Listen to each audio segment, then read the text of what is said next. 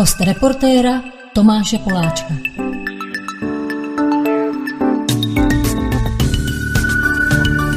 Dalším hostem reportéra je Urza. Urzo, vítám vás. Zdravím vás a zdravím všechny posluchače.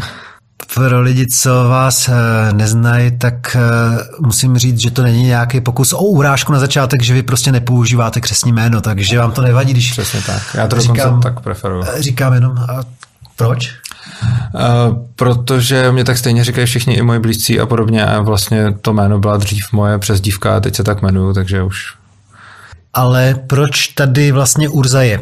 Jak víte, tak my od září máme cyklus docela dlouhých esejí a snažíme se to prostřídávat, aby občas tam někdo pálil zleva, občas někdo pálil zprava.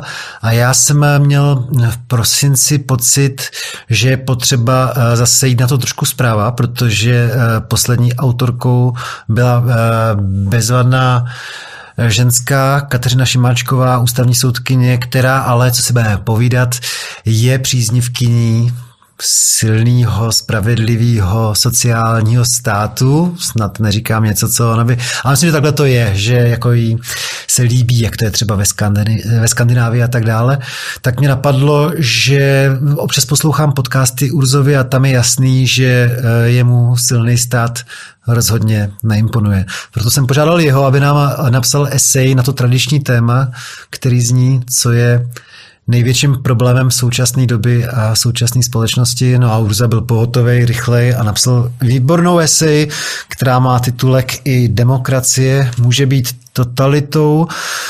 On byl další původně ten titulek, že jo? Byl, vy jste mi ho, pak jste, mi ho jste byl trošičku smutný z toho, že se vám prostě nevejde, ale jak vidíte, tak my jsme print, takže Chápu tam se to. nevejde devět slov v titulku. Jak to znělo původně? Původně, já si to možná úplně nepamatuju, ale bylo to, myslím, nejen komunismus a nacismus může být totalitou, ale totalita může být i demokratická a bylo to trochu kratší, než jsem teď řekl, já už si to přesně nepamatuju. Jasný, ale možná, že eh, tuhle tu myšlenku pak ještě rozvedeme.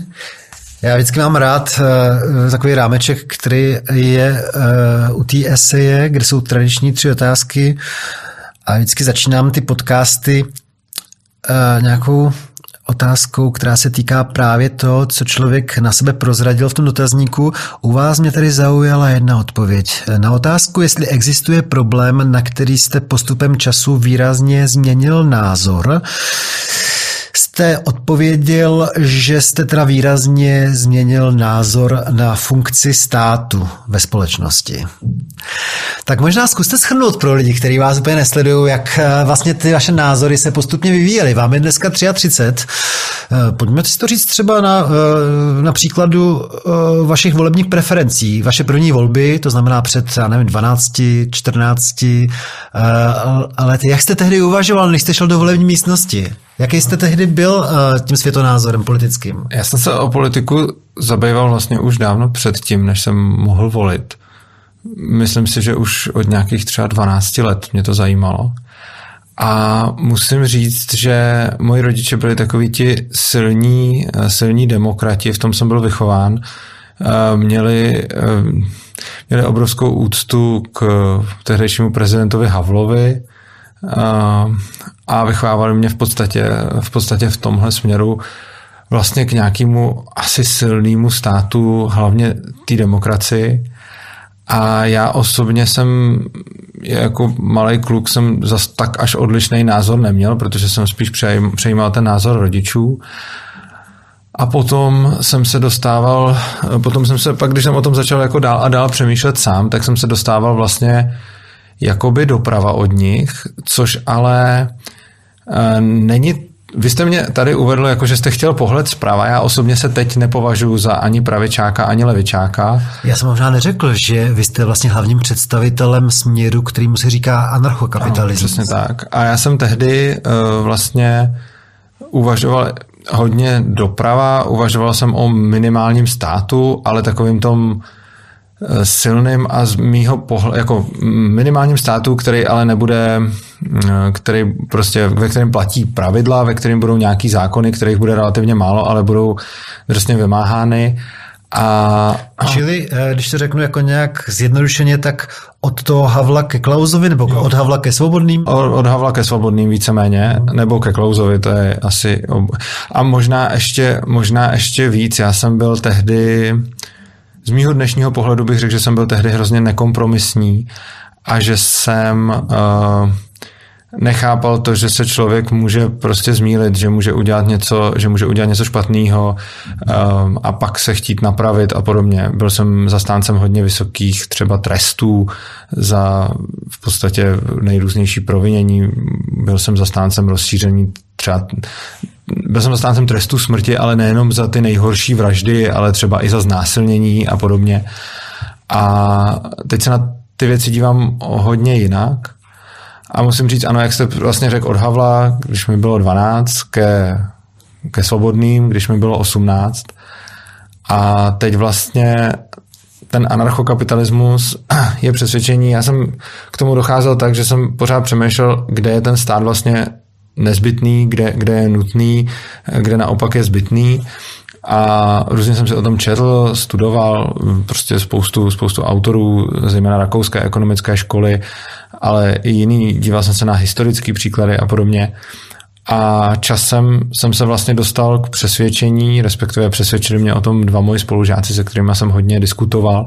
Oni byli už tehdy anarchokapitalisti a tvrdili vlastně, že stát není potřeba. A já jsem jim jako hodně své řepě tvrdil, že stát potřeba je a považoval jsem to za naprosto absurdní.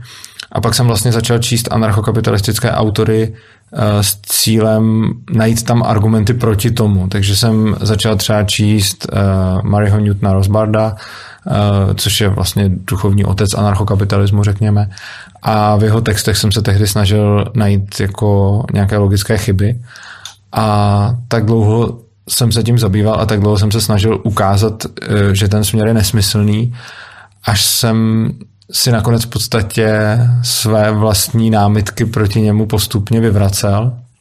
A myslím si, že pro mě byl zlomový jeden text, který jsem psal, že vlastně jedna z posledních věcí, která, ke kterým mi připadalo, že stát potřebujeme, jako úplně původně jsem myslel, že stát potřebujeme úplně ke všemu. Jako, že bez státu nemůže být prostě zdravotnictví, že bez státu nemůže být uh, jako doprava, že bez státu nemůže být školství, prakticky nic.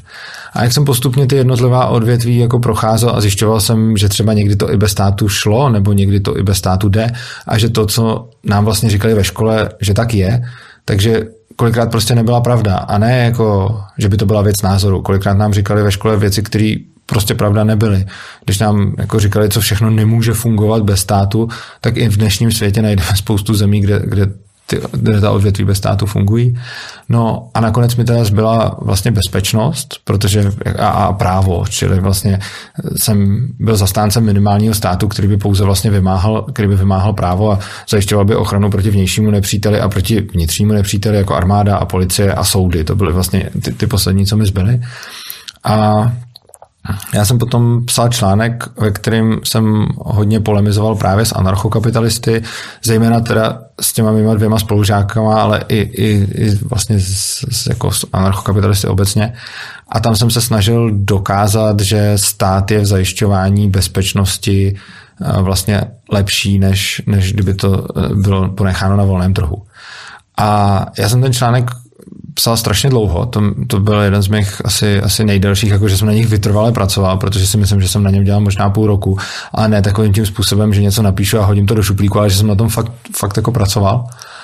A výsledkem toho bylo, že jsem si to rozbil na jednotlivý případy, jakože třeba spor nějakého hodně bohatého a mocného člověka s nějakým průměrným, pak spor průměrného s chudým a průměrného spor, a tak jsem si to různě prostě rozestával a nakonec mi vlastně vyšlo, vyšel opak, než jsem, než jsem zamýšlel. Já jsem ten článek neustále předělával s tím, jak jsem různě promýšlel ty alternativy a modeloval jsem si ty situace, až nakonec jsem vlastně došel k opaku toho, co jsem původně chtěl napsat, takže tam bych řekl, já jsem si to tehdy neřekl, jako a teď jsem anarchokapitalista, já jsem na tím také nepřemýšlel, teď se tak jako označuju, ale prostě na začátku mi jenom šlo o to zjistit, jak věci jsou, nějak nad nimi přemýšlet a podobně.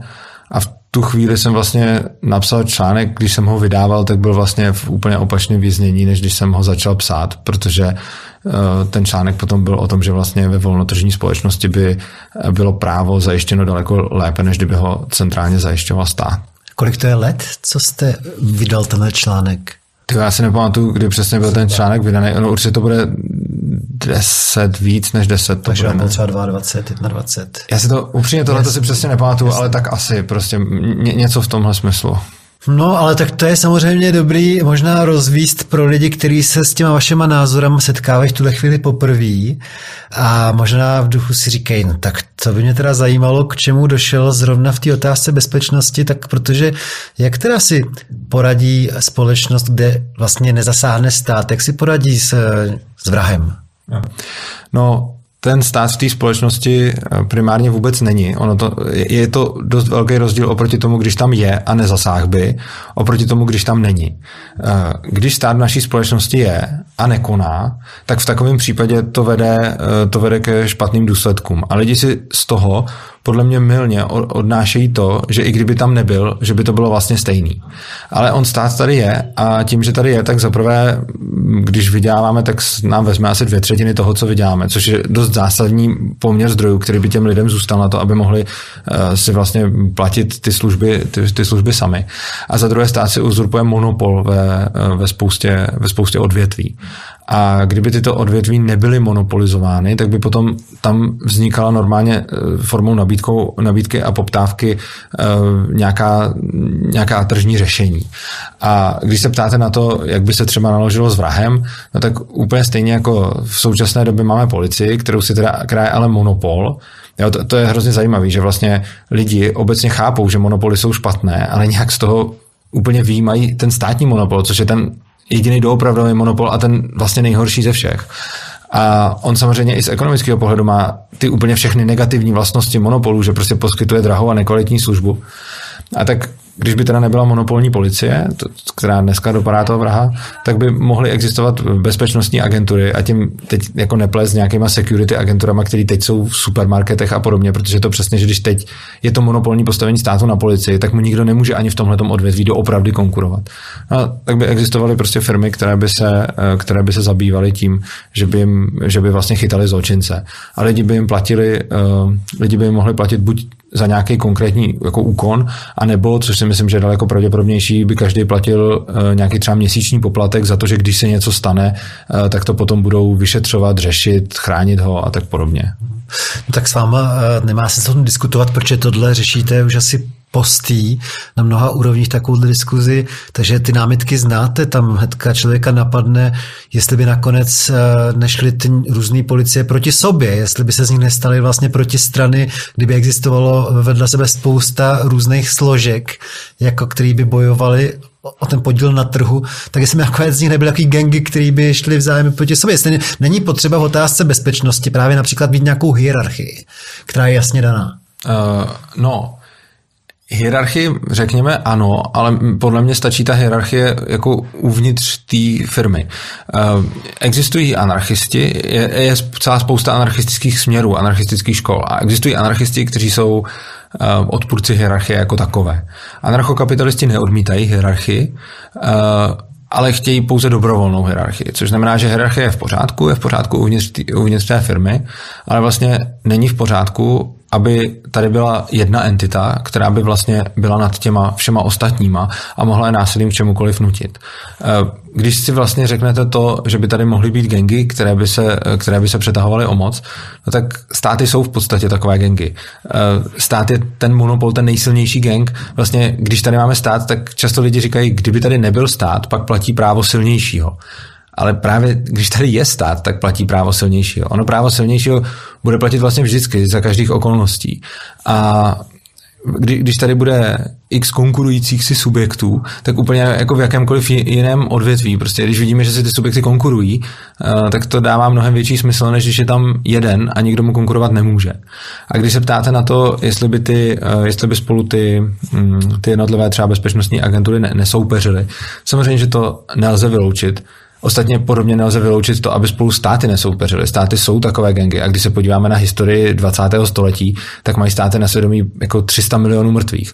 Osobně si nemyslím, že i kdyby tady ty, ty bezpečnostní agentury spolu nějakým způsobem soupeřily, eh, že by to byly masakry takového rozsahu, genocidy a podobně. Ale hlavně si myslím, že by se to až tolik nedělo, protože um, v podstatě ta válka mezi nimi je drahá.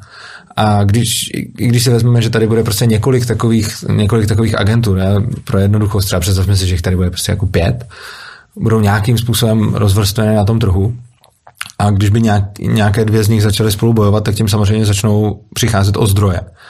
A v momentě, kdy začnou přicházet o zdroje, tak se budou oslavovat i vůči těm ostatním. Což znamená, že vlastně to, že si konkurují, tak se nějakým způsobem, nějakým způsobem jako drží, drží v šachu oproti tomu, aby jedna z nich, aby jedna z nich získala nějakou, nějakou obrovskou moc. Ostatně něco podobného můžeme vidět i s jednotlivými státy. Ono, kdybychom se ptali, jako co, co státům brání v tom, aby byly jako neustále jako v nějaké úplně trvalé válce, jako jednak je to to, že v dnešních demokratických státech v tom částečně brání jako nějaká, řekněme, politická, politická, vůle, politická vůle občanů. Nicméně eh, i v, i v dobách, kdy to takhle nebylo, tak samozřejmě ty války šlo vést jenom tehdy, když to dávalo nějakým způsobem ekonomický smysl. Případně, když bylo jako z čeho. A ta válka stojí zdroje. A když máte politika, který rozhoduje o tom, jestli se bude nebo nebude válčit, tak to nejsou jeho peníze. A když máte, přijde mi strašně vlastně z hlediska válek mi přijde hrozně nebezpečný, když ten, kdo rozhoduje o tom, jestli se bude nebo nebude válčit, tu válku neplatí. Hmm. Oproti tomu, když byste potom měl ty, eh, ty soukromé bezpečnostní agentury, tak samozřejmě ono by se mohlo stát, že by spolu, že by spolu začali válčit. Jenomže kdyby tahle ta válka vypukla, tak by to samozřejmě znamenalo ztráty na všech stranách. A v tu chvíli by to bylo ekonomicky strašně drahý pro ty, kdo by tu válku chtěli vést. A samozřejmě někdo může říct, jako ta válka je drahá, ale ten, kdo ji potom vyhraje, tak, tak získá hodně. Jenomže on nikdo nemůže mít tu jistotu, že ji vyhraje. A zejména ten, kdo tu válku většinou začne a začne se s někým jako mydlit a oslabí se, tak ten ji většinou nevyhraje. Což znamená, že vlastně pro tyhle ty subjekty, které by operovaly na volném trhu, je ekonomicky nejvýhodnější neválčit. A všimněte si, že tady jako zcela, od, tady se bavím jenom, tady předpokládám, že ti, kdo budou jako řekněme ve velení těch agentů, ty, kdo budou ty agentury jako různě vlastnit, nebo ti, kdo o nich budou rozhodovat, prostě jejich správci nebo jako generální ředitele. Takže tihle lidi, zatím jsem předpokládal, že na tom nemají žádný osobní zájem, že je to pro ně čistě jenom hra, že jsou to jako absolutní psychopati.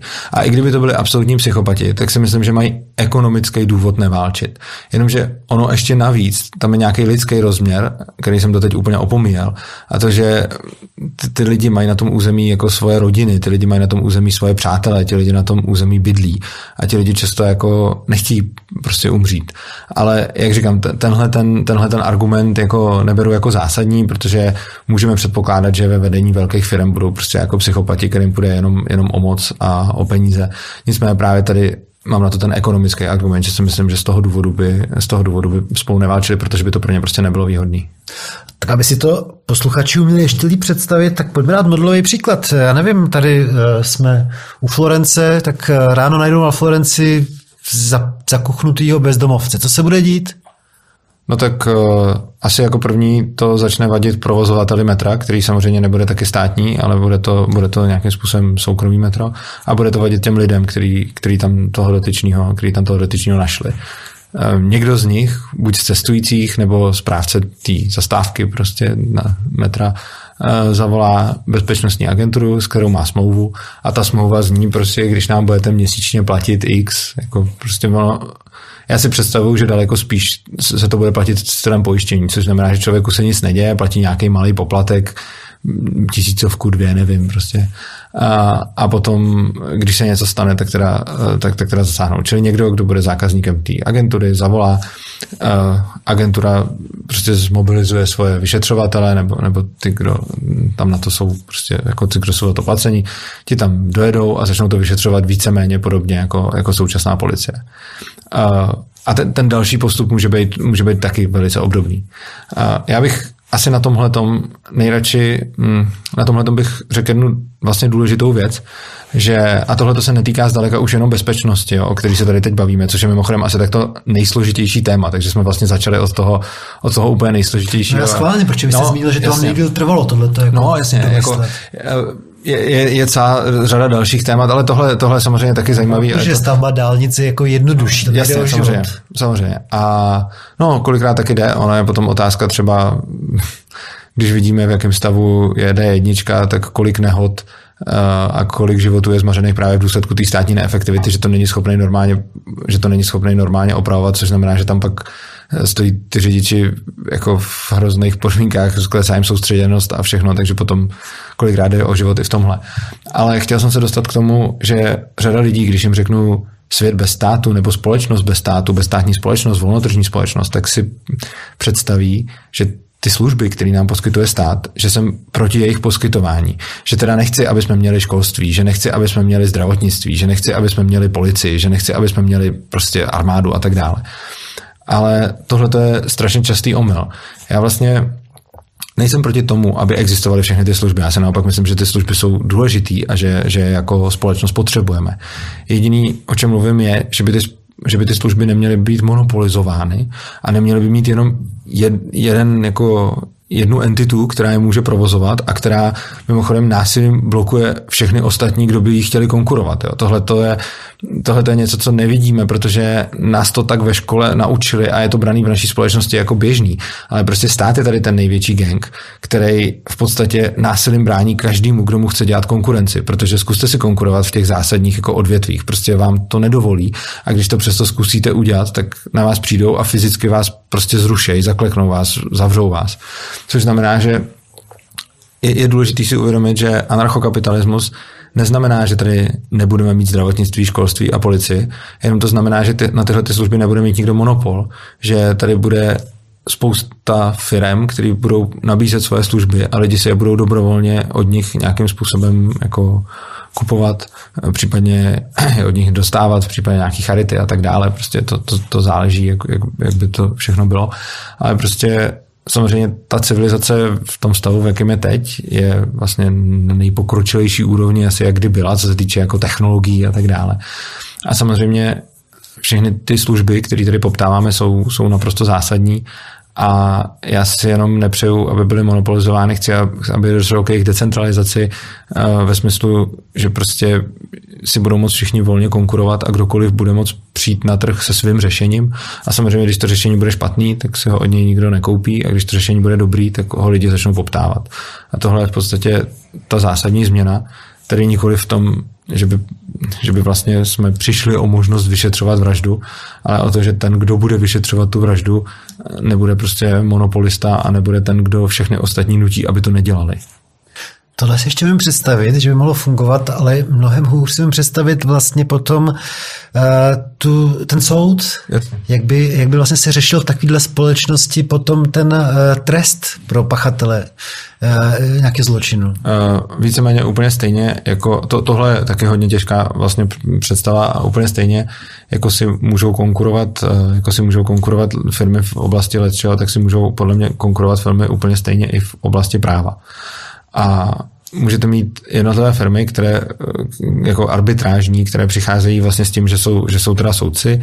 A potom vlastně by, by to mohlo probíhat tím způsobem, že když někdo teda osloví svoji bezpečnostní agenturu, která má něco udělat, se za něj někde postavit nebo něco vyřešit a podobně, tak často může narazit na to, že přišel do konfliktu s jiným člověkem, který má zase svoji bezpečnostní agenturu.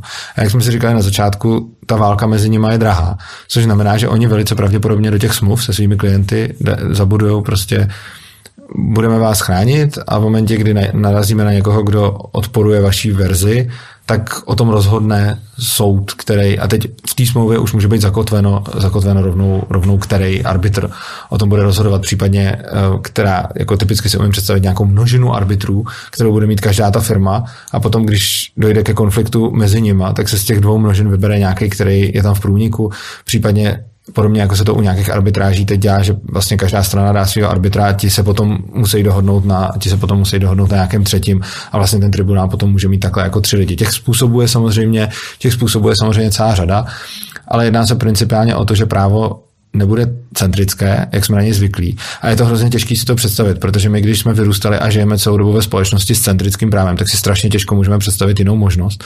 A ta jiná možnost je vlastně policentrické právo, který ne, nevzniká z hora, ale je dáno ze spoda.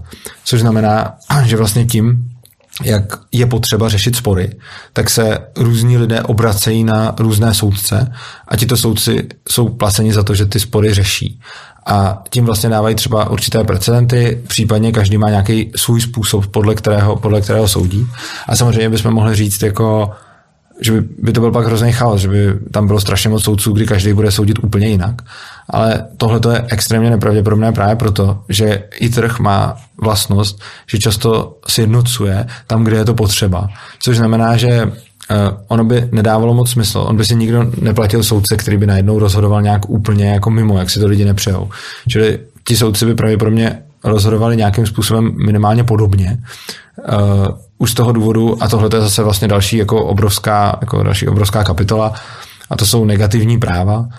A soudce rozhodující podle negativního práva má tu obrovskou výhodu, že není vlastně v rozporu a v kolizi s rozhodnutíma jiných soudců, který taky rozhodují, který taky respektují negativní práva. Což se liší od práv pozitivních, což je často v současnosti, kdy dnešní stát má, jako garantuje lidem spoustu pozitivních práv, který jsou ale často sami se sebou v rozporu, což znamená, že pak to tu centrální autoritu vyžaduje. Nicméně, když to právo vzniká ze spoda, a není to mimochodem jenom teoretický koncept, ono už se tohleto jako v historii jako víckrát stalo, a potom můžeme vidět, že když se tohle stalo, tak to přesně nějakým způsobem konvergovalo k, k, k těm negativním právům. A e, můžeme se podívat například, e, například do Anglie, kde vzniklo vlastně kupecký právo, protože e, kupci potřebovali řešit svoje spory a nemohli čekat na to, než je vždycky rozsoudí v Londýně, protože ta, to soudnictví tam bylo v hrozném stavu, je to středověk, bylo to tam v hrozném stavu, navíc to bylo daleko a když se prostě něco stalo, tak oni potřebovali nějakým způsobem rozsoudit. A přesně tímhle tím způsobem tam vzniklo uh, kupecké právo, které vzniklo ze spoda, bylo to vlastně poli, bylo to policentrické právo, ne, nemělo na, na začátku ten, to jedno centrum, ale vzniklo právě přesně od spoda, úplně naopak, než jsme zvyklí dneska, že to právo vzniká. A tohle to právo tam fungovalo strašně dlouho a potom bylo začleněno do, do jako anglického, do anglického anglického práva. A je pravda, že na většině míst na světě je teda právo jako centrický, ale policentrický právo není jenom teorie, která jako v teorii funguje samozřejmě skvěle, podle mě líp než, než to centrické právo, ale navíc je i v nějakých případech, v nějakých případech vyzkoušená, vyzkoušená v praxi a rozhodně to fungovalo. Vlastně tam, kde to, kde to centrické právo nestačilo, třeba v Anglii těm kupcům, tak tam to bylo nahrazeno právě tím policentrickým, že oni si to právo založili jako vlastní. K tomu je možná dobrý dodat, že kdyby to někoho zajímalo ještě víc do hloubky, tak by měl navštívit vaše stránky a váš podcast například, který se jmenuje Svobodný přístav. Eh, moje stránky jsou urza.cz a potom mám YouTube kanál, který se jmenuje Kanál svobodného přístavu. Já totiž poslouchám do sluchátek eh, ze Spotify, takže já tomu říkám podcast, ale je to, je to uh, YouTube, uh, YouTube kanál. My vlastně děláme YouTube videa, který se automaticky převádí, protože lidi chtěli je poslouchat do sluchátek jako vy, takže jsme udělali to, že se to automaticky převádí na Spotify, ale ten kanál je YouTube kanál, jmenuje se Kanál svobodného přístavu. A hlavně, když se podíváte na stránku urca.cz, tak nebo přímo můžete na podstránku uncap.urza.cz a na téhle subdoméně najdete moje texty, hmm. které se věnují těm jednotlivým odvětvím. Hmm. Krom toho jsem o tom napsal knížku, která se jmenuje Anarchokapitalismus. Jo, to se výborně prodávala. Já bych tomu ještě chtěl možná říct to, protože si občas uh, poslechnu ty vaše pořady, že pro lidi, kteří se teďka třeba lekli, vy nejste žádný revolucionář. Vy si uvědomujete, že to nemůže být hned a je to spíš taková vize ideální společnosti, ke který asi ještě máme uh, daleko. Říkám to správně? Víceméně ano. Já bych tomu neříkal vize ideální společnosti. Je to prostě podle mě krok dál, podobně jako, uh, jako prostě dřív byl byli tady nějaký prostě panovníci, eh, to se potom nějak transformovalo v demokracii, spousta absolutistických režimů se pře, přerodila v demokratický, tak si myslím, že tohle je zase o krok dál, je to vlastně další vývojový stupeň, podle mě je to krok ke svobodě, eh, ke, jako řekněme to, že se ten stát zmenšuje, až se zjistí, že je vlastně postradatelný. A je samozřejmě podle mě, jako, je to evoluční krok, nikoliv revoluční, protože já si myslím, že revoluce není, tady není vůbec ani cestou, ani kdybych chtěl, tak si myslím, že něco takového nejde revolučně, revolučně nastolit.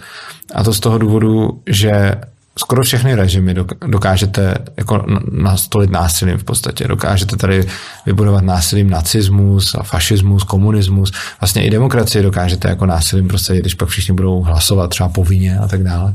Tak prostě jako všechny ty režimy nějakým způsobem můžete, ale tenhle ten podle mě násilím proti vůli lidu ani, ani jako nijak prosadit nejde, protože řekněme, že bych se třeba já najednou stal někým, kdo má obrovskou moc nad jako výkonným a silovými složkama prostě tady v České republice.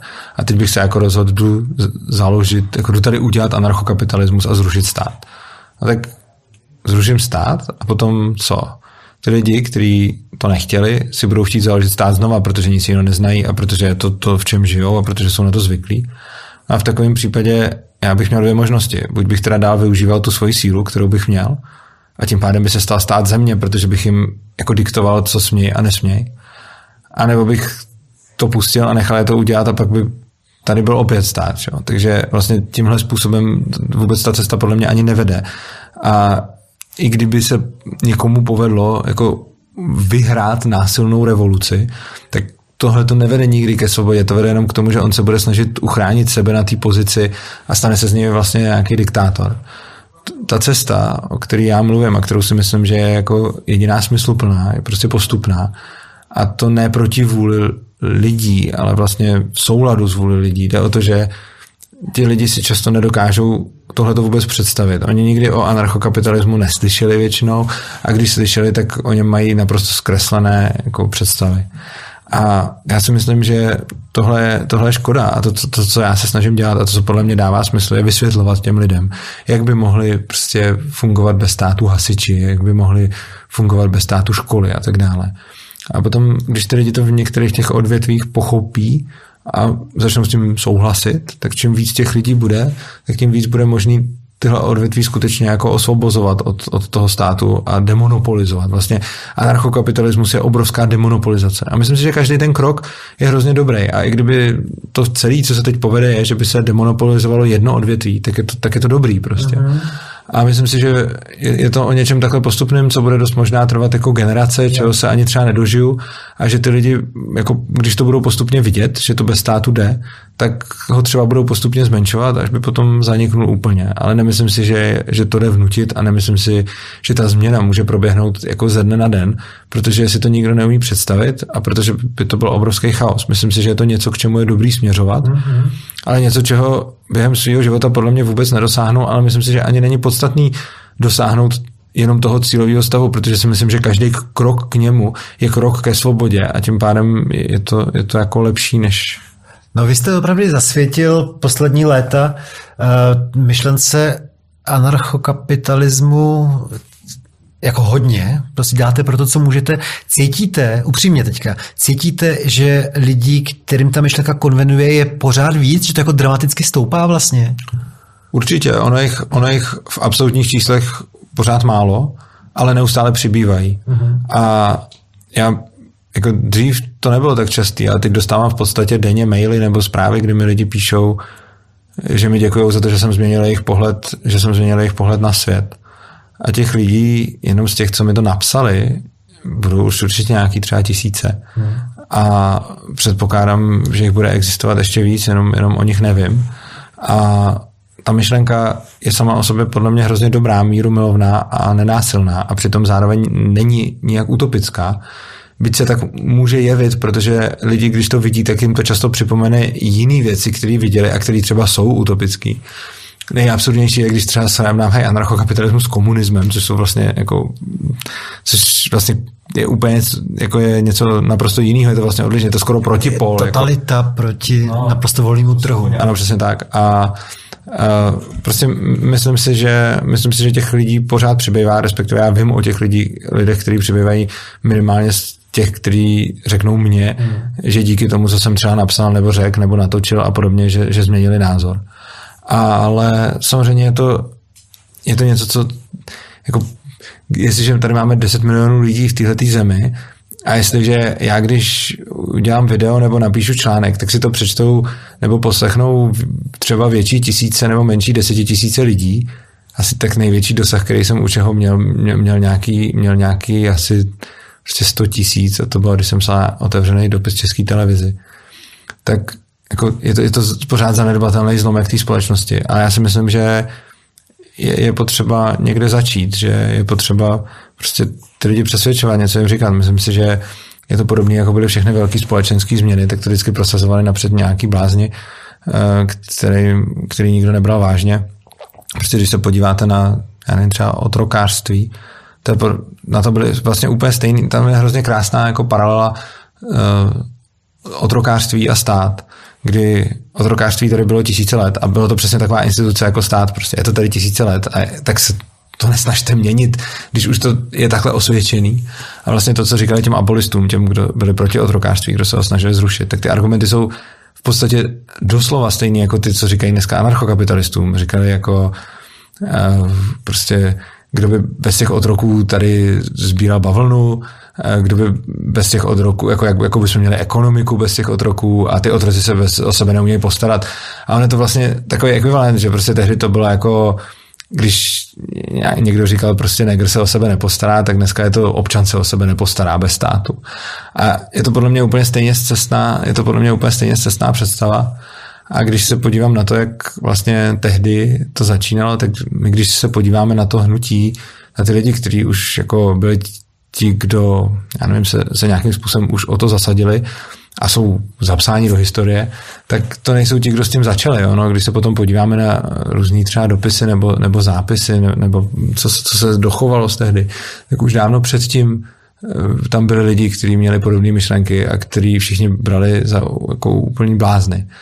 A já se nesnažím být ten, kdo se nějakým způsobem, a ani si nemyslím, že bych mohl, ani chtěl nějak zapsat do historie jako ten, kdo tady udělal ten anarchokapitalismus, ale já cítím jako svoje, řekněme, poslání spíš to, že o tom říkám lidem, že je s tím seznamuju a myslím si, že pokud to aspoň budou znát, tak už to je pro mě, už to je pro mě obrovský úspěch a jestli s tím někdo třeba v dalších generacích naloží nějak hezky, tak to by bylo pěkný. Já vždycky budu vděčný eh, za každýho, kdo bude dávat pozor na to, aby nebyl až příliš silný stát. Takže toto mě vždycky dělá radost, když eh, někdo se vymezí proti tomu silnému státu, který se může snadno změnit v tu totalitu právě. No ale... Uh, jak... To jste mě potěšil. No jasně, a právě možná k tomu se vztahuje moje příští otázka, jo, protože Dobře, tak věříte spíš v evoluci. To znamená, že musíte dělat nějaký kompromisy. Tak u vás to znamená opravdu to, že v rámci té nabídky současné volíte ty strany, které nejvíc věří trhu a nejméně státu, nebo vůbec volit nechodíte? Jak to vlastně máte vyřešený tohle dilema? Já osobně volit chodím. Celá spousta anarchokapitalistů nebo anarchistů volit nechodí. Celá spousta anarchistů mě kritizuje za to, že já volit chodím. Ale já rozumím oběma dvěma přístupům.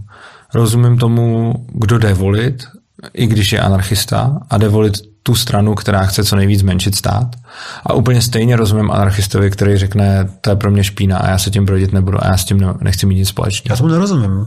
Tomu radikálnímu anarchistickému názoru nechci s tím nic společného. Přece pro lidi vašeho, ale i mýho typu teda, je důležitý, aby ten stát nebyl přebujelej a strašně silný. A proto je naší povinností podle mě volit aby právě jsme nepřišli o tu svobodu. A když já se dobrovolně vzdám toho svého hlasu, tak prostě umožňuji těm lidem, který to nevadí, kterým to nevadí, aby mě tu svobodu postupně okrajovali.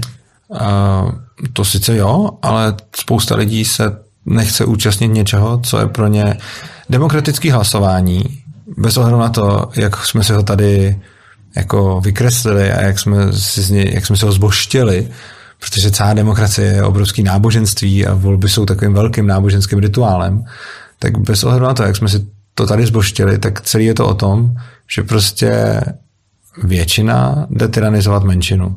Většina si jde prosadit svoje násilím.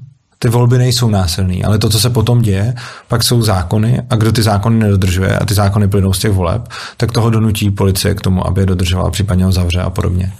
A prostě tenhle ten proces považuje celá řada lidí za něco špinavého. Já osobně taky, ale já, já vnímám volby jako vyjednávání s agresorem.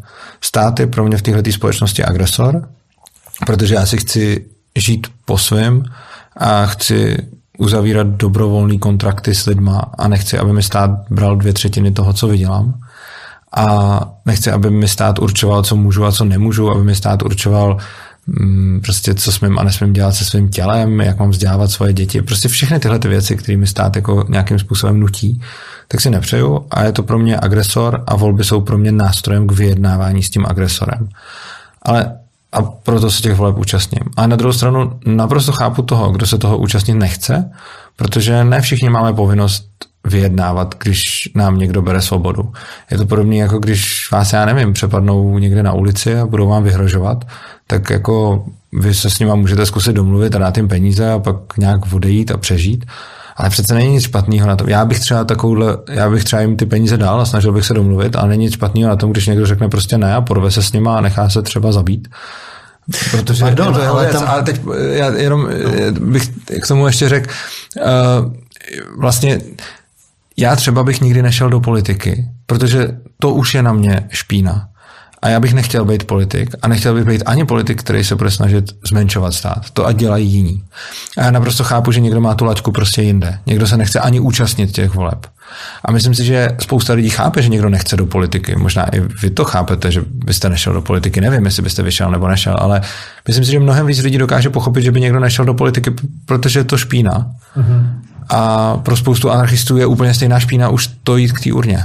Jasný, tomu rozumím, ale možná tady je velký dělítko mezi lidma, kteří ještě nemají rodinu a mezi dětma, kteří mají rodinu, protože od chvíle, kdy máme děti, tak prostě možná vy to vidíte z hlediska tý svý, eh, toho svého přesvědčení jinak, ale já mám zodpovědnost za to, v jakém světě budou žít děti a já nemůžu dopustit, když s tím nesouhlasím, aby mi děti žili, dejme tomu, v komunismu.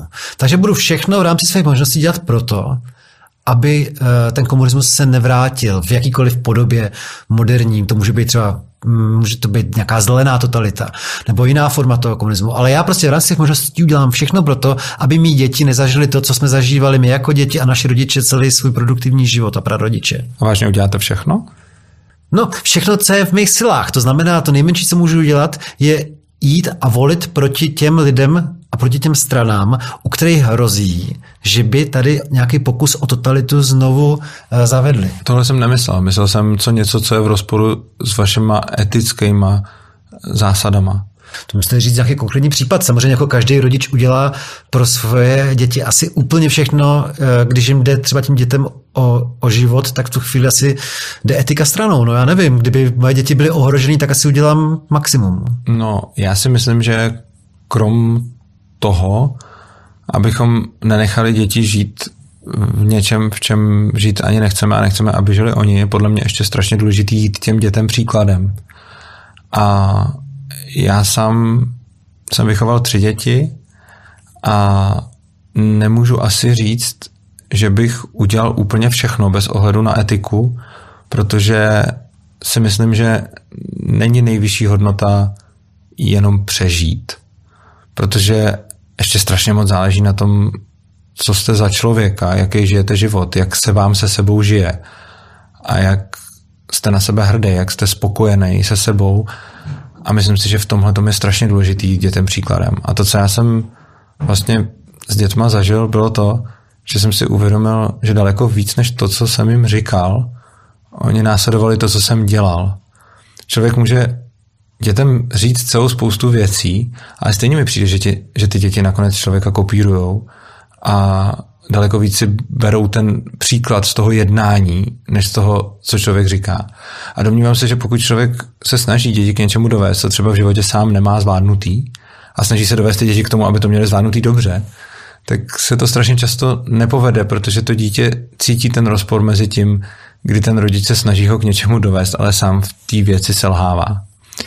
A já si myslím, že samozřejmě dělám to, co považuji za nejlepší, aby ani moje děti tady nemusely žít v totalitě, ale nemyslím, jako zase by záleželo na konkrétním příkladu, příkladu. A nemyslím si, že bych udělal cokoliv, protože Já te, teď mě nenapadá žádný příklad, ale pokud bych měl, pokud bych měl jít... No, no, no, Dejme tomu, že, by, mi tomu, že by byla polovina 30. let, nastupoval by Hitler. Dejme tomu, že máme rok 48, nastupuje Gottwald. Tak já můžu být skvělý táta, můžu být jako eticky perfektní, ale myslím, že jako vlastně je to dost polovičatý, pokud v tu chvíli vlastně se nevymezím vůči tomu společenskému nebezpečí. No, já taky volím, ale vy, vy to pořád berete tak, že ta volba není ten morální problém, protože pro vás není. A pro mě taky není. Pro mě je legitimní vyjednávat s agresorem. Pro vás je volba nevím co, ale rozhodně to pro vás není etický problém. Pro někoho je to, že se účastní voleb, účastí na tom teroru, který tady probíhá. Takže ta otázka pro ně zní, a když to teď hodně přeženu, je, Šel byste jako táta dělat dozorce do koncentráku na nějakou dobu, aby vaše děti přežily? A na to některý táta odpoví ano a některý táta odpoví ne. Tak to je ale hrozně přehnaný Ne, ne, ne, je to přehnaný příklad, ale já se vám na to snažím demonstrovat jo. to, že ti lidi, kteří nechodí k volbám, k ním, ne, nebo ty anarchisti, já neříkám, že všichni, já nemůžu mluvit za jako všechny lidi, kteří nevolí, ale prostě vím o řadě anarchokapitalistů a anarchistů, kteří nechodí k volbám.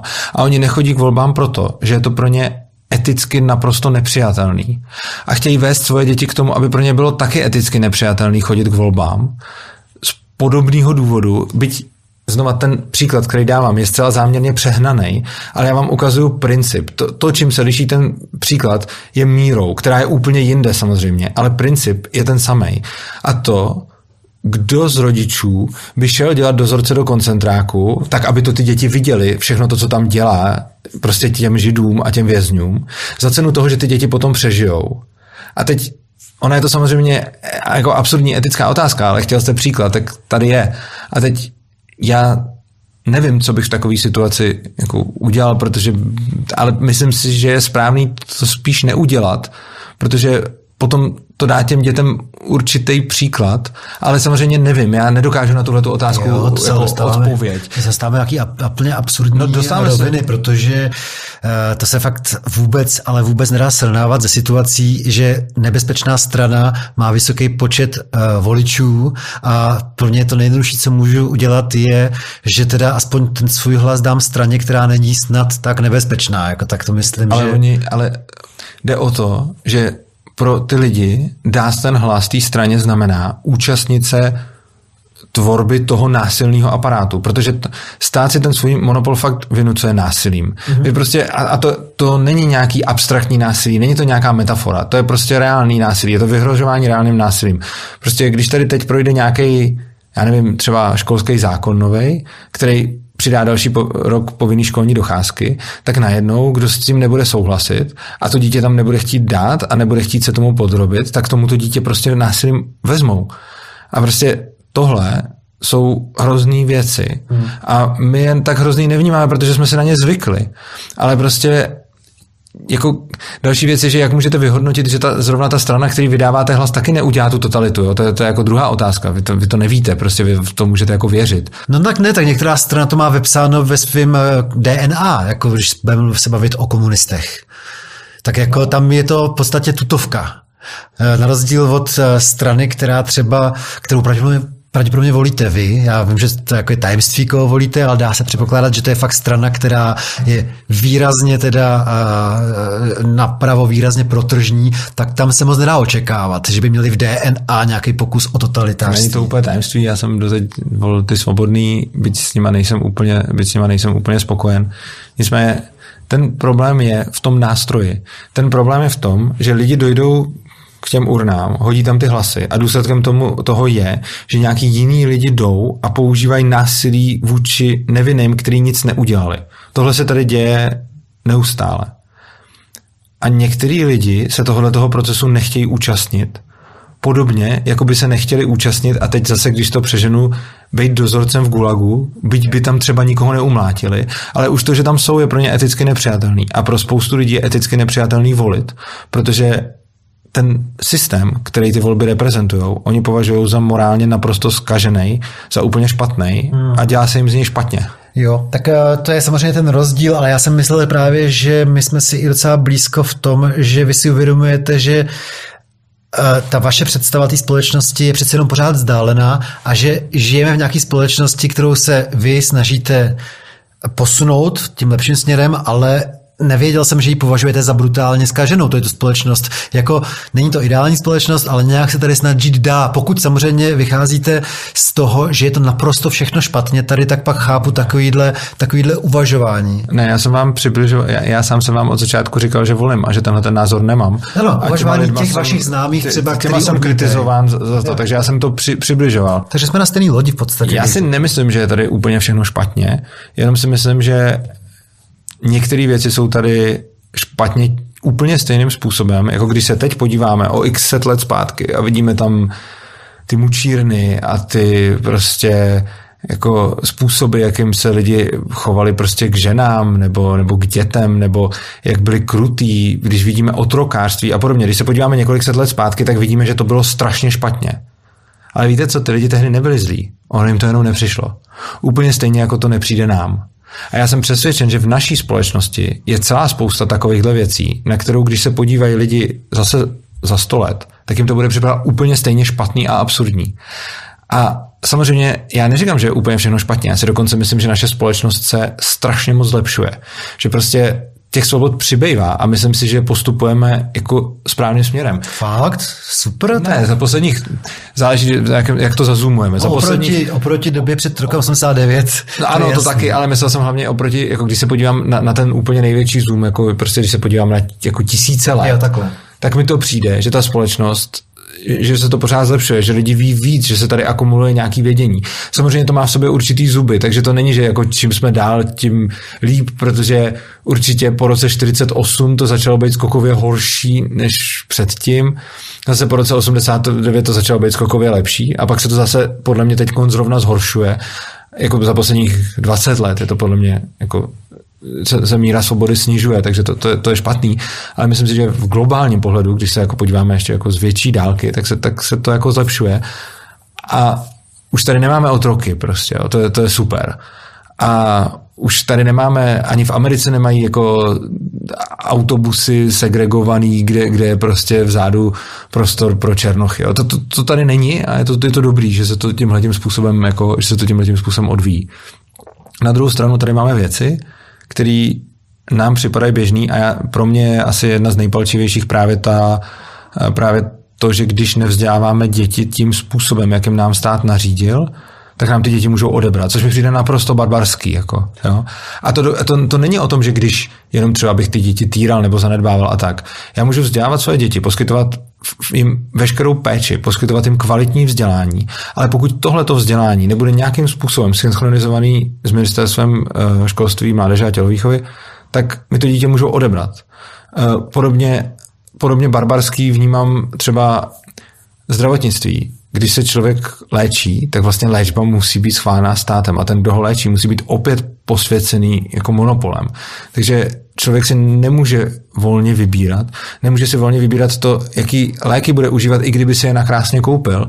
Nemůže celá otázka prostě drog je to, že lidi chtějí, jako jedna věc jsou léky, druhá věc jsou pak drogy. Lidi chtějí jako brát nějaké látky a můžeme si o tom myslet cokoliv chceme, tak je to pořád jejich život a jejich zdraví. K tomu dlužno dodat, že vy třeba drogy neberete, vy snad ani kafe nepijete. No kafe nepiju, no já, já jsem, já, já nepiju ani alkohol, no. nebo jako občas se třeba napiju, ale, ale, ale jako ne, nejsem, ne, z pozice ne, nejsem závislý, ne, nejsem, nejsem závislý, prostě eh, jako ne, nejsem závislý, já nevím, kdy jsem měl naposledy jointa, jestli to je 10 let nebo Jasně. něco takového. Prostě lidi, když vidějí vaší vizáž, tak vy vypadáte no, jako bílej Bob Marley, že jo? Všichni mi furt říkají, že, že hulím a já nehulím, protože jsem si to jako nikdy jsem nehulil, jako nikdy jsem na to nebyl závislý, ale prostě zkoušel jsem hulit a přišlo mi, že ten stav mě strašně otupuje a tak jsem, tak jsem to prostě jako vyloučil. Ale eh, to, to, to, co jsem chtěl říct, je, že, že, že to omezení těch lidí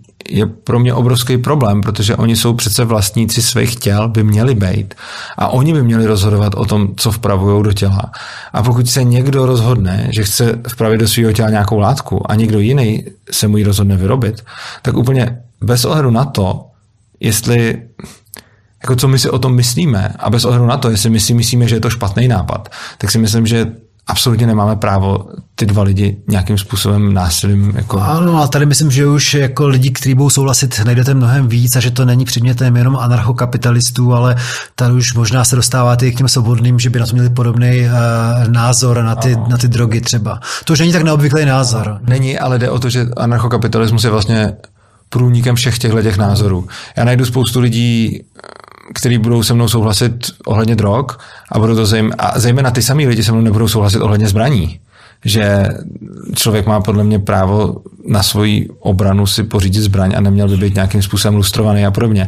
A zase ti, co se mnou budou souhlasit v tomhle, se mnou často nebudou souhlasit ohledně těch drog, přitom je tam vlastně úplně stejná argumentace. A další lidi se mnou nebudou souhlasit ohledně třeba toho školství a podobně. Takže já najdu se spoustou lidí takhle průnik, ale vlastně v podstatě jenom s anarchokapitalistama najdu průnik v názoru na to všechno, že to všechno násilí a monopolizace je vlastně špatně. Hmm. No, když jste mluvil o tom odebírání dětí, tak každý si vzpomene na to uh, Norsko, který je tím vyhlášený a my už jsme začali tohle povídání s tím, že je teda vaše esej výrazně odlišná oproti předchozí eseji uh, paní soudkyně, která pravděpodobně teda uh, jí imponuje, ten skandinávský silný sociální stát. Je na světě nějaký území, kde podle vás se to blíží tomu, co byste jednou rád viděl u nás? Máte vůbec ve světě nějaký, nějaký území, kde to funguje podle vašeho uh, gusta trochu? V momentálním světě v podstatě jako žádný, žádný stát to třeba úplně není. Na druhou stranu existují, existuje třeba v Indii město Gurgaon, Gurgaon teď, teď nevím, Gurgaon nebo Gurgaon, a v tom městě ta municipalita vlastní asi 5% toho města a zbytek vlastní developeři, kteří to tam postavili a ty developeři zajišťují svým lidem prostě eh, jako všechno od ochrany, jako nějaký policie, security, přes jako vodu, elektřinu a tak dále. A funguje tam nějaký, funguje tam nějaký volný trh, protože byť je to na území Indie, tak v podstatě tam jako ty zákony jako nikdo jako od indické vlády ne, ne, ne, řekněme, nevymáhá. Každopádně je to pořád třeba tohle území, které se říká Indie, takže když se podíváme jako na to město, jestli bych tam žít chtěl teď, tak nechtěl, protože to město je na tom oproti Praze hrozně, ale zase oproti ostatním indickým městům je na tom dobře, takže ono, ono se přesně ukazuje, že když se tohle někde, jako, někde jako povede, tak se to tam potom zlepšuje. O tohleto město se třeba za, za poslední, já nevím, jestli 20 let nebo kolik strašně moc zvětšilo a stěhují se tam lidi prostě z okolních měst, protože to tam prosperuje prostě. A že to, to, to je třeba takový příklad jako ze, ze současnosti. Každopádně jako jsou další nějaký příklady z minulosti, kde, kde se to třeba nějaký anarchokapitalistický společnosti blížilo. Ale jak říkám, uh, anarchokapitalismus, já jsem i říkal, že to není nějaký ideál, jo? což znamená, že to neznamená, že kde je anarchokapitalismus, tam je dokonalá společnost, blahobyt a, a prostě všechno, všechno nejlepší. Jako jedna věc je to, jaká je třeba, řekněme, řešená spravedlnost nebo prostě něco takového a druhá věc je to, jaký tam je technologický pokrok a podobně. A samozřejmě to neznamená, že když někam do indického města, do nějakého slamu, najednou jako pustíte volný trh, tak to tam najednou bude jako New York. To prostě takhle nefunguje, ale je vidět, že to město se potom rozvíjí líp, než když tam ten volný trh takhle nebyl. A úplně to samé, prostě já jsem strašně rád za to místo, kde žiju, jsem strašně rád za to, v, v jaký společnosti tady žijeme. Jsem rád za všechny jako výdobytky technologický i další, co tady máme. Jsem rád za to, kolik tady máme informací a podobně. Takže já nejsem jako, já neříkám, že naše společnost ve který jsme, je prostě úplně ve všem špatná. Myslím si, že jenom to zřízení, kdy máme vlastně tu vládu a kdy je to centralizovaný, tak tohle to si myslím, že je její jako kas, který by se dal vylepšit tím, že by se demonopolizovala a decentralizovala. Ale neříkám, že každá decentralizovaná společnost bude vždycky lepší než každá centralizovaná, protože samozřejmě jako a ani, ani naopak, jo. Ono prostě v momentě, v momentě, kdybyste jako najednou decentralizoval společnost nějakou technologicky třeba a hodně jako pokročilou, tak to tam samozřejmě bude vypadat líp než v nějaký, jako v nějaký společnosti třeba krutý nebo, nebo ve který mají lidi hlad a tak dále. Jo. Takže, takže myslím si, že jako nějaký takovýhle případy jsou a z té historie můžu třeba, můžu třeba jmenovat, když se kolonizoval Island, tak tam v zásadě uh, tak tam v zásadě byla jako, byla tam v podstatě anarchie několik set let. Uh, než to tam potom obsadili, než to tam potom obsadili dánové. A vlastně i pod těma dánama, když, když už to bylo obsazené, tak tam dál jako efektivně jako probíhala anarchie, že ty dáni jim tam vlastně nezasahovali, jenom od nich vybírali daně, ale ta společnost, včetně tý, právě té bezpečnosti toho, jak se tam soudili a tak, byla vlastně decentralizovaná. A zase mi spousta lidí řekne, ale vždyť to byl středověk tam, no on to tam byl středověk, ale byl to tam, je to třeba srovná, srovnatelný, což znamená, kdybych měl žít ve středověku, tak budu radši žít na tom Islandu, ne, než někde jako prostě pod králem anglickým, jo. Hmm. Ale, ale zase jako samozřejmě budu radši žít teď tady, než na Islandu před tisíci lety. Jo. Hmm. Počítáte v těch svých úvahách s tím, že uh, lidi nejsou všichni úplně chytrý a úplně dobrý, jakože spousta lidí naopak je blbých a zlejch. Nehapruje to tam trošku, není to problém vlastně v těch vašich úvahách, že jako lidi nejsou všichni úplně přemýšliví a já myslím, že právě naopak, protože řada lidí mi, jako tohle to mi řada lidí říká a já tomu možná, ta námitka mi přijde vlastně úplně obrácená, protože mi přijde, že anarchokapitalismus celkem počítá s tím, že lidi jsou let kdy hloupí, let kdy zlí, let kdy mají prostě nečistý úmysly. Oproti tomu si myslím, že s tím právě nepočítají ty státy, protože když teda přijmu fakt, že ve společnosti budou nějaký dobrý lidi, nějaký zlí lidi, nějaký dobrý úmysly, nějaký zlý úmysly, tak potom vlastně to poslední, co bych asi jako udělal, i když se na to podívám z hlediska teorie her, je, že bych někam koncentroval moc a vypsal jako veřejnou zakázku v podobě voleb o to, kdo tu moc uchopí. Hmm. Protože jako jasně, že ve společnosti budou i nějaký lidi, kteří budou třeba krutý, zlí, psychopatický a podobně.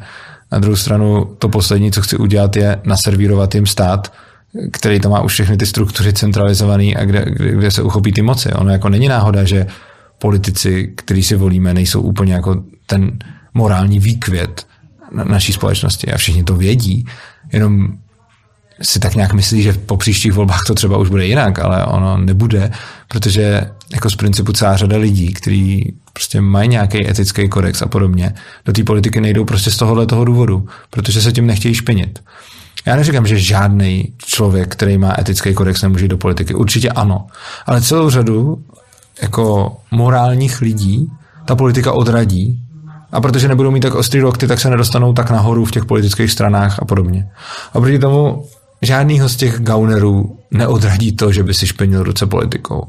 Což znamená, že my sice, jako když se podíváme na společnost, tak si řekneme, lidi třeba jsou nějaký zlí a tak, takže potřebujeme nějaký zákony, který je budou teda umravňovat. Jenže vůbec jako, ne, jako už nedomýšlíme to, že ty zákony vytvářejí zase znova lidi. Mm-hmm. A ještě navíc lidi, kteří jako budou na tom jako čistě statisticky na tom budou mnohem hůř, co se týče morálky a etiky, než průměrný člověk. Protože prostě když vezmeme, co je potřeba udělat pro to, aby se člověk prodral nějakou politickou stranou jako nahoru a potom, aby se dostal aby vyhrál volby, co všechno je potřeba jako dělat v kampani, jak moc je třeba prostě podlejzat voličům, jak moc je třeba lhát, říkat polopravdy, překrucovat a tak dále. Tak prostě tenhle ten samotný proces už spoustu dobrých lidí diskvalifikuje, protože to prostě nebudou chtít dělat. A zbydou tam teda nějaký ty dobrý, ale mnohem víc těch zlejch. A z těch se potom k moci dostanou mnohem spíš ty zlí a můžeme to pozorovat jako v podstatě neustále. Spíš myslím, lidi nepochopili moc jako politiku, že politika opravdu e, není řemeslo, kde by se dalo jako moralizovat a být strašně čestný, že v tom to nespočívá ta politika, že ta právě vyžaduje obrovské množství kompromisů, takového kličkování a tak dále, bez toho to prostě nejde. Takže představa, že bude nějaký maravný, e, ctěný politik, to je možná protimluv, protože politika se nedá dělat bez kompromisů. No, a to už v podstatě vylučuje, to už v podstatě, když se potom bavíme o jako dobrých a zlejch lidech, pokud jste to takhle, pokud to takhle jako nazval, já mám s tímhle tím dělením trošičku problém, ale, ale budíš, řekněme, že budeme prostě rozdělovat společnost na nějaký dobrý a zlý a neutrální lidi. Tak když už berete tohle, tak s tím podle mě anarchokapitalismus počít, jako počítá mnohem líp, protože tam se nemůže stát to, že najednou nějaký zlej člověk nade mnou získá kontrolu a předepisuje mi zákony, co má dělat. Jako jasně, že mě zlej člověk může i v anarchokapitalismu nějakým způsobem poškodit, což ale může i tady. Ale já daleko víc si budu chtít sám potom vybírat, kdo se o mě třeba postará ve smyslu, komu, na koho deleguju, eh, komu třeba zaplatím za to, že se bude starat o moji bezpečnost a tak. A já si budu sám vybírat z toho, kdo to bude dělat dobře a bude to na mě a budu si moct vybrat jako kohokoliv a nebude to o tom, že eh, prostě nějaká většina rozhodne, třeba i na základě toho, že ty lidi můžou být zmanipulovaný a podobně. Ostatně jako populismus je výherní strategie demokracie. To, to, to, tak prostě je. Jako když jste populista, tak máte v demokracii navrh. Zase, když se na to prostě podíváte z hlediska teorie her, máte demokracii, populismus je prostě výherní mechanika. Hmm. Jo, tak, a je to výherní strategie. A potom vlastně jako tady bude vládnout ten, kdo je populista, a i když se potom podíváte na to, jako kdo bude vyhrávat volby, budou to lidi, kteří budou mít určitý vlastnosti, budou tam určitě vlastnosti, jako že dokážou být přesvědčiví, že dokážou být pohotoví, že třeba nějakým způsobem vypadají, nějakým způsobem působí a podobně. A tyhle ty vlastnosti jsou ty, co je dostanou, dostanou k moci. Ale nedostanou je tam zrovna vlastnosti jako to, že jsou zrovna třeba morální, čestní a podobně. To už můžou být, mít náhodou k tomu. A myslím si, že právě státní zřízení, kde je centralizovaná moc zřízení, který nepočítá s tím, eh, nebo špatně počítá s tím, že lidi jsou zlí, protože moc nepočítá s tím, že ty zlí lidi budou ty, kteří nejspíš uchopí tu centralizovanou moc. A proti tomu tam, kde je ta moc decentralizovaná a tam, kde máte právě ten anarchokapitalismus a nemáte tam ten stát a máte tam ten volný trh, tak eh, vlastně, když chcete potom ovládnout tu společnost, tak byste ji musel napřed centralizovat, abyste ji mohl vládnout a ty lidi se nebudou chtít nechat, jakmile už jednou budou decentralizovaní.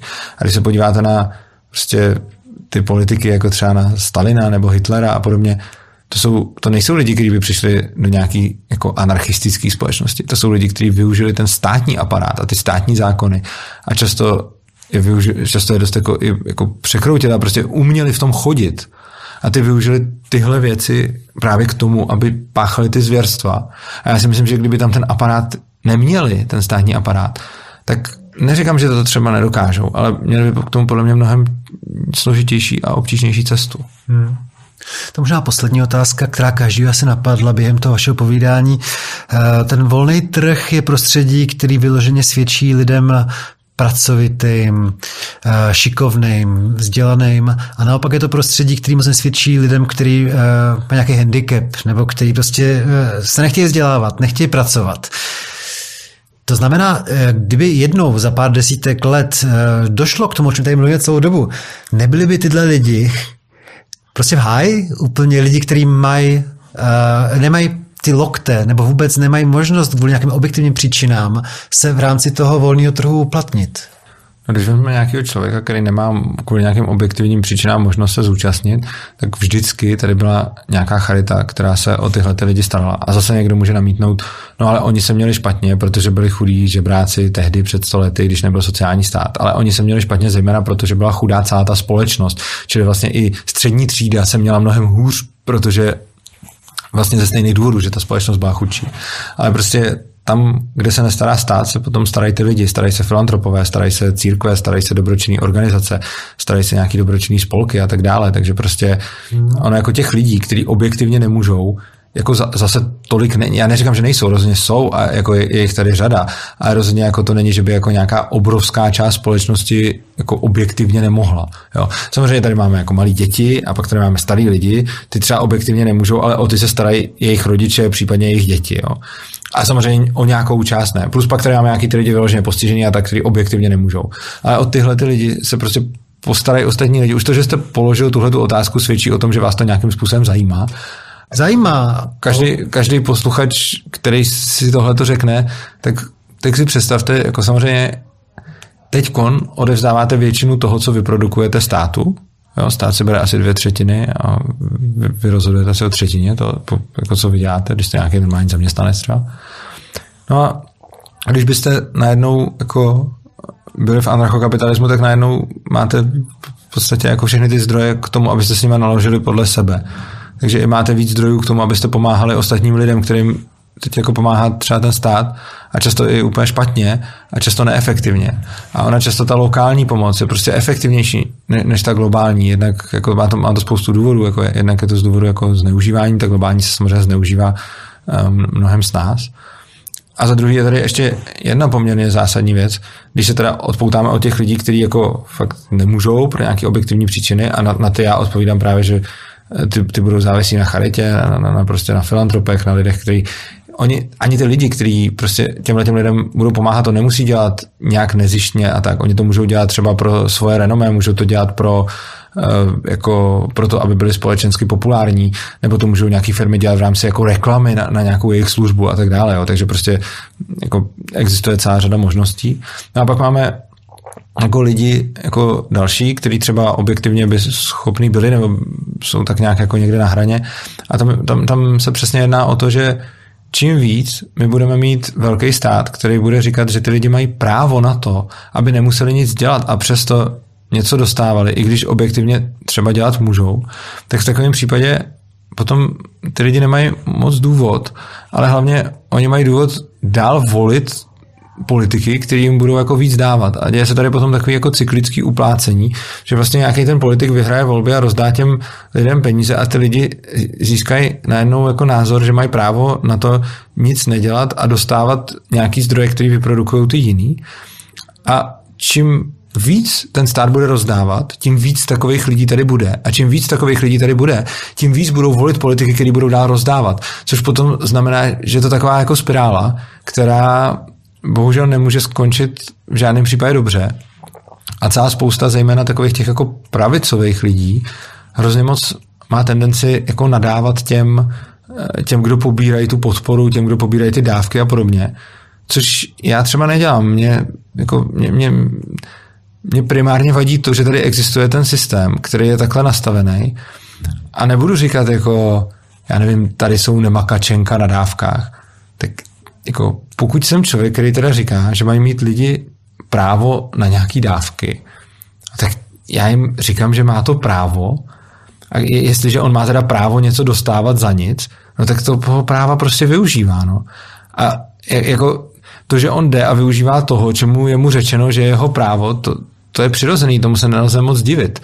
Já si myslím, že ten hlavní problém je, že ta společnost je nastavená tak, že říkáme, že jsou tady lidi, kteří mají právo něco dostávat.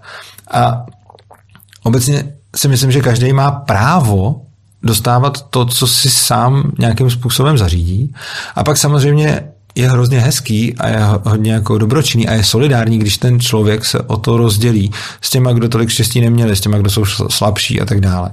Já třeba značnou část svých zdrojů prostě věnuju tomu, že pomáhám lidem, kteří na tom třeba nejsou tak dobře.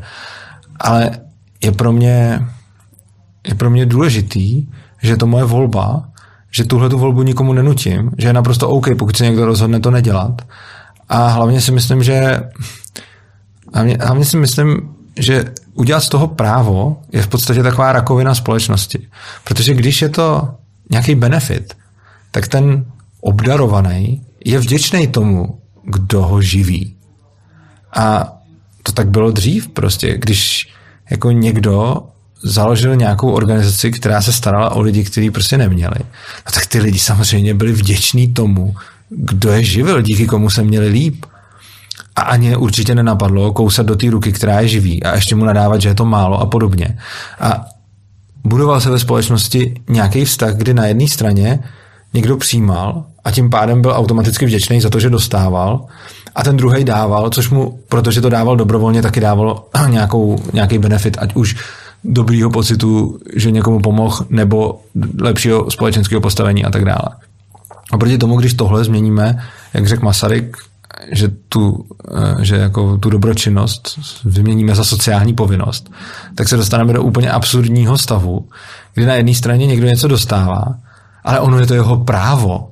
Což znamená, že proč by měl být za to vděčný? Jo? Tam v momentě, kdy to je podle mě jako úplně nedomyšlený, že když řekneme, že někdo má právo pobírat dávky nebo nějakou pomoc, pak není důvod, proč by měl být vděčný. Já přece nebudu vděčný za to, když mi někdo dá svobodu slova třeba.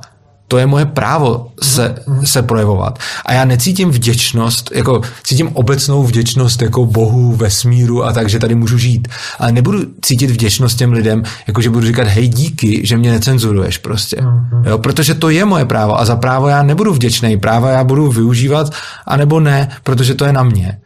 Ale stejně jako když je moje právo na život, tak nebudu chodit a nebudu vám děkovat, že jste mě nezabil, protože je moje právo žít a vy mě nemáte co zabíjet. A když někdo si myslí, že má právo na to něco dostávat od ostatních, což jim říkáme, tak nemá důvod být vděčný. A z druhé strany přesně potom vzniká ten, to velký pnutí mezi těma jako mezi těma skupinama, kdy z té jedné strany ne, nejde vůbec žádná vděčnost a ještě jdou naopak nadávky ty bohatý a měli by dávat víc a podobně. A z té druhé strany zase ale jdou úplně stejné nadávky zpátky, jako ty nemakačenka, obírají nás a parazitují na nás. A já si myslím, že tohle té společnosti strašně moc škodí a že to je důsledek toho, že se z té dobročinnosti udělala ta sociální povinnost. Hmm. Tak eh, tohle je Urza, autor eseje v Novém reportérovi. Eh, asi už tušíte, o čem esej bude. Bude o tom, že jsme si spoustu našich problémů zvykli řešit přes stát a přes zákony a zvykli jsme si na to možná až moc. Eh, poslední otázka na Urzu, protože o tom určitě přemýšlí v posledním roce. V té jeho ideální společnosti, o který poslední léta uvažuje, jak by asi tak lidi řešili ten problém s pandemii covidu, který tady máme od března, to znamená 10 měsíců, takže anarchokapitalistická společnost by v tuhle chvíli jednala jak asi podle vás? Já jsem o tom na tom natáčel už, už nějaká videa. Tak stručně pro lidi, stručně pro lidi, co to, co to neslyšeli. Uh, existovaly by subjekty, pro který by byl velký zájem na tom, aby se dodržovaly nějaké opatření. Neříkám, že by to byly ty samé opatření, co teď. Já si myslím, že ty opatření, co teď jsou z obrovské části prováděny hloupě a naprosto diletantsky, protože když vidíme, jakým způsobem to dělá vláda, to, to je hrozný prostě. Na druhou stranu, pravděpodobně, pokud by v té společnosti najednou byla pandemie, která by jako způsobovala, že lidi onemocnějí, tak minimálně ti první, kdo by si měli problém, by byly zdravotní pojišťovny. A zdravotní pojišťovny by to samozřejmě stálo hodně peněz a oni by nechtěli, aby to stálo spoustu peněz, což znamená, že jejich ekonomická motivace je, eh, když už uzavírají s lidma tu smlouvu, tak v té smlouvě budou nějaký klauzule, které budou těm lidem co si jako řekněme, ukládat. A potom by se nejednalo o vládní opatření typu nosit roušku. Já teď se nechci vůbec dohadovat o tom, jestli rouška ano nebo ne. Vezmu jenom jako příklad. Já nejsem odborník a prostě nechci jako vůbec se pouštět do toho, jestli ta rouška má nebo nemá smysl. A řekněme, že by měla třeba smysl. Tak vláda nařídí nosit roušku, tak ekvivalentem toho by bylo, že zdravotní pojišťovny řeknou prostě, budou mít už ve smlouvě rovnou napsáno. Prostě v momentě, kdy bude pandemický stav, který vyhlásíme takhle a takhle, tak vy, co by naši klienti, jste povinní nosit roušku, jinak vám to pojištění zanikne prostě a nepostaráme se pak o vás. Což by ty lidi vlastně jako nějakým způsobem motivovalo k tomuhle. Plus samozřejmě pak jsou jako, pak jsou jako zase vlastníci nějakých jako prostor, kde se ty lidi scházejí, takže třeba, já nevím, nějaký dopravci, jo? tak samozřejmě zase dopravce bude chtít převážet lidi, aby, k němu, aby měl zákazníky. A čím, když podnikne kroky k tomu, aby to tam nebylo nakažlivý, tak samozřejmě bude mít víc zákazníků než ten, kdo ty, kdo ty kroky nepodnikne. Což znamená, že prostě řada lidí bude chtít jet autobusem nebo letět letadlem jenom za podmínek, že dopravce a teď samozřejmě se budou různé jako um, kategorie lidí a dopravců, který jim budou vycházet stříc.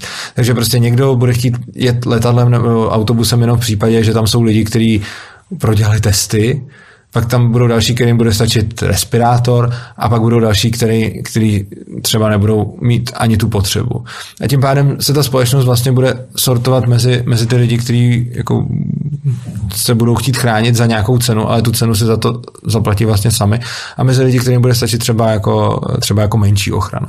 A samozřejmě vždycky, když někdo tu ochranu moc jako zanedbá, že najednou tam bude mít třeba, bychom měli dopravce, který tam nebude mít jako vůbec žádný jako, mm, vůbec žádný omezení, tak zase na, na to by mohli třeba, když by měl někdo letadlo, ve kterém by řekl jako můj, moji pasažéři nemusí jako nic, tak samozřejmě by zase mohlo to letiště říct, hele, ale jako tady máme nějaký jako předpisy, dobře, tak tady v těch letadlech lítají jenom ty, kteří prošli testama, to u nás není nutný, ale aspoň ty respirátory teda, nebo ty roušky musí mít jako všichni. A kdo jsem, jako který dopravce, let, jako která letová společnost chce přistávat prostě tady na tomhle letišti, tak musí mít pravidlo, že, že všichni jako cestující mají roušky. A zase majitel toho letiště zase to samý. Prostě kdo se pohybuje po mém letišti, musí mít roušku, protože tam by vyžadovali ty pravidla vlastně majitelé těch eh, dopravních prostředků nebo těch území a podobně. A plus nad všem, aby ty pravidla ještě jako vyžadovali subjekty, který, eh, pro který je to zásadní, což jsou například ty, ty zdravotní pojišťovny. Tak to už by se tomu asi nikdo nevyznal. to si úplně nemyslím, protože ono přesně proto, aby uh, přesně jako Ono ostatně, kdo, kdo se teď přesně vyzná v, v vládních nařízeních.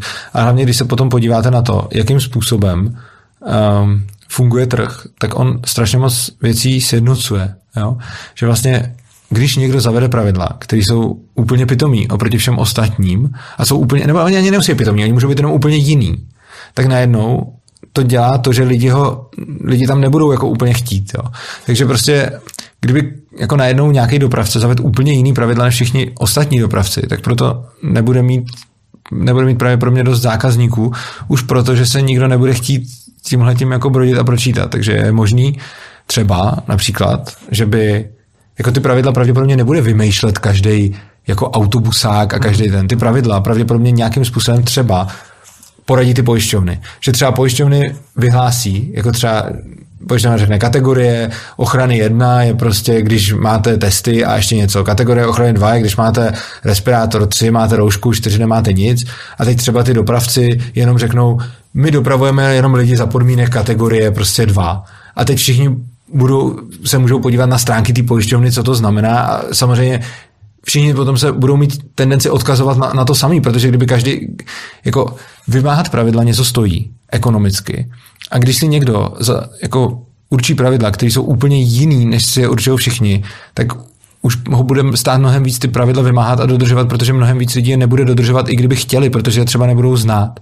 A v momentě, kdy jako teda nějaký instituce vyhlásí nějaký pravidla, tak ty, které budou nejsmysluplnější, budou akceptovány veřejností. Což je krása té dobrovolnosti, na rozdíl od teď, kdy ty pravidla vyhlásí jako prostě naprosto nekompetentní vláda, která si z nás dělá legraci, asi ne schválně, ale prostě, když potom vidíme, jakým způsobem vypadají ty opatření, jak nikdo nic furt neví, jak, jak to nejsou schopni říct, tak přesně je to proto, že nemají v tom žádný jako svůj zájem, nemají skin in the game.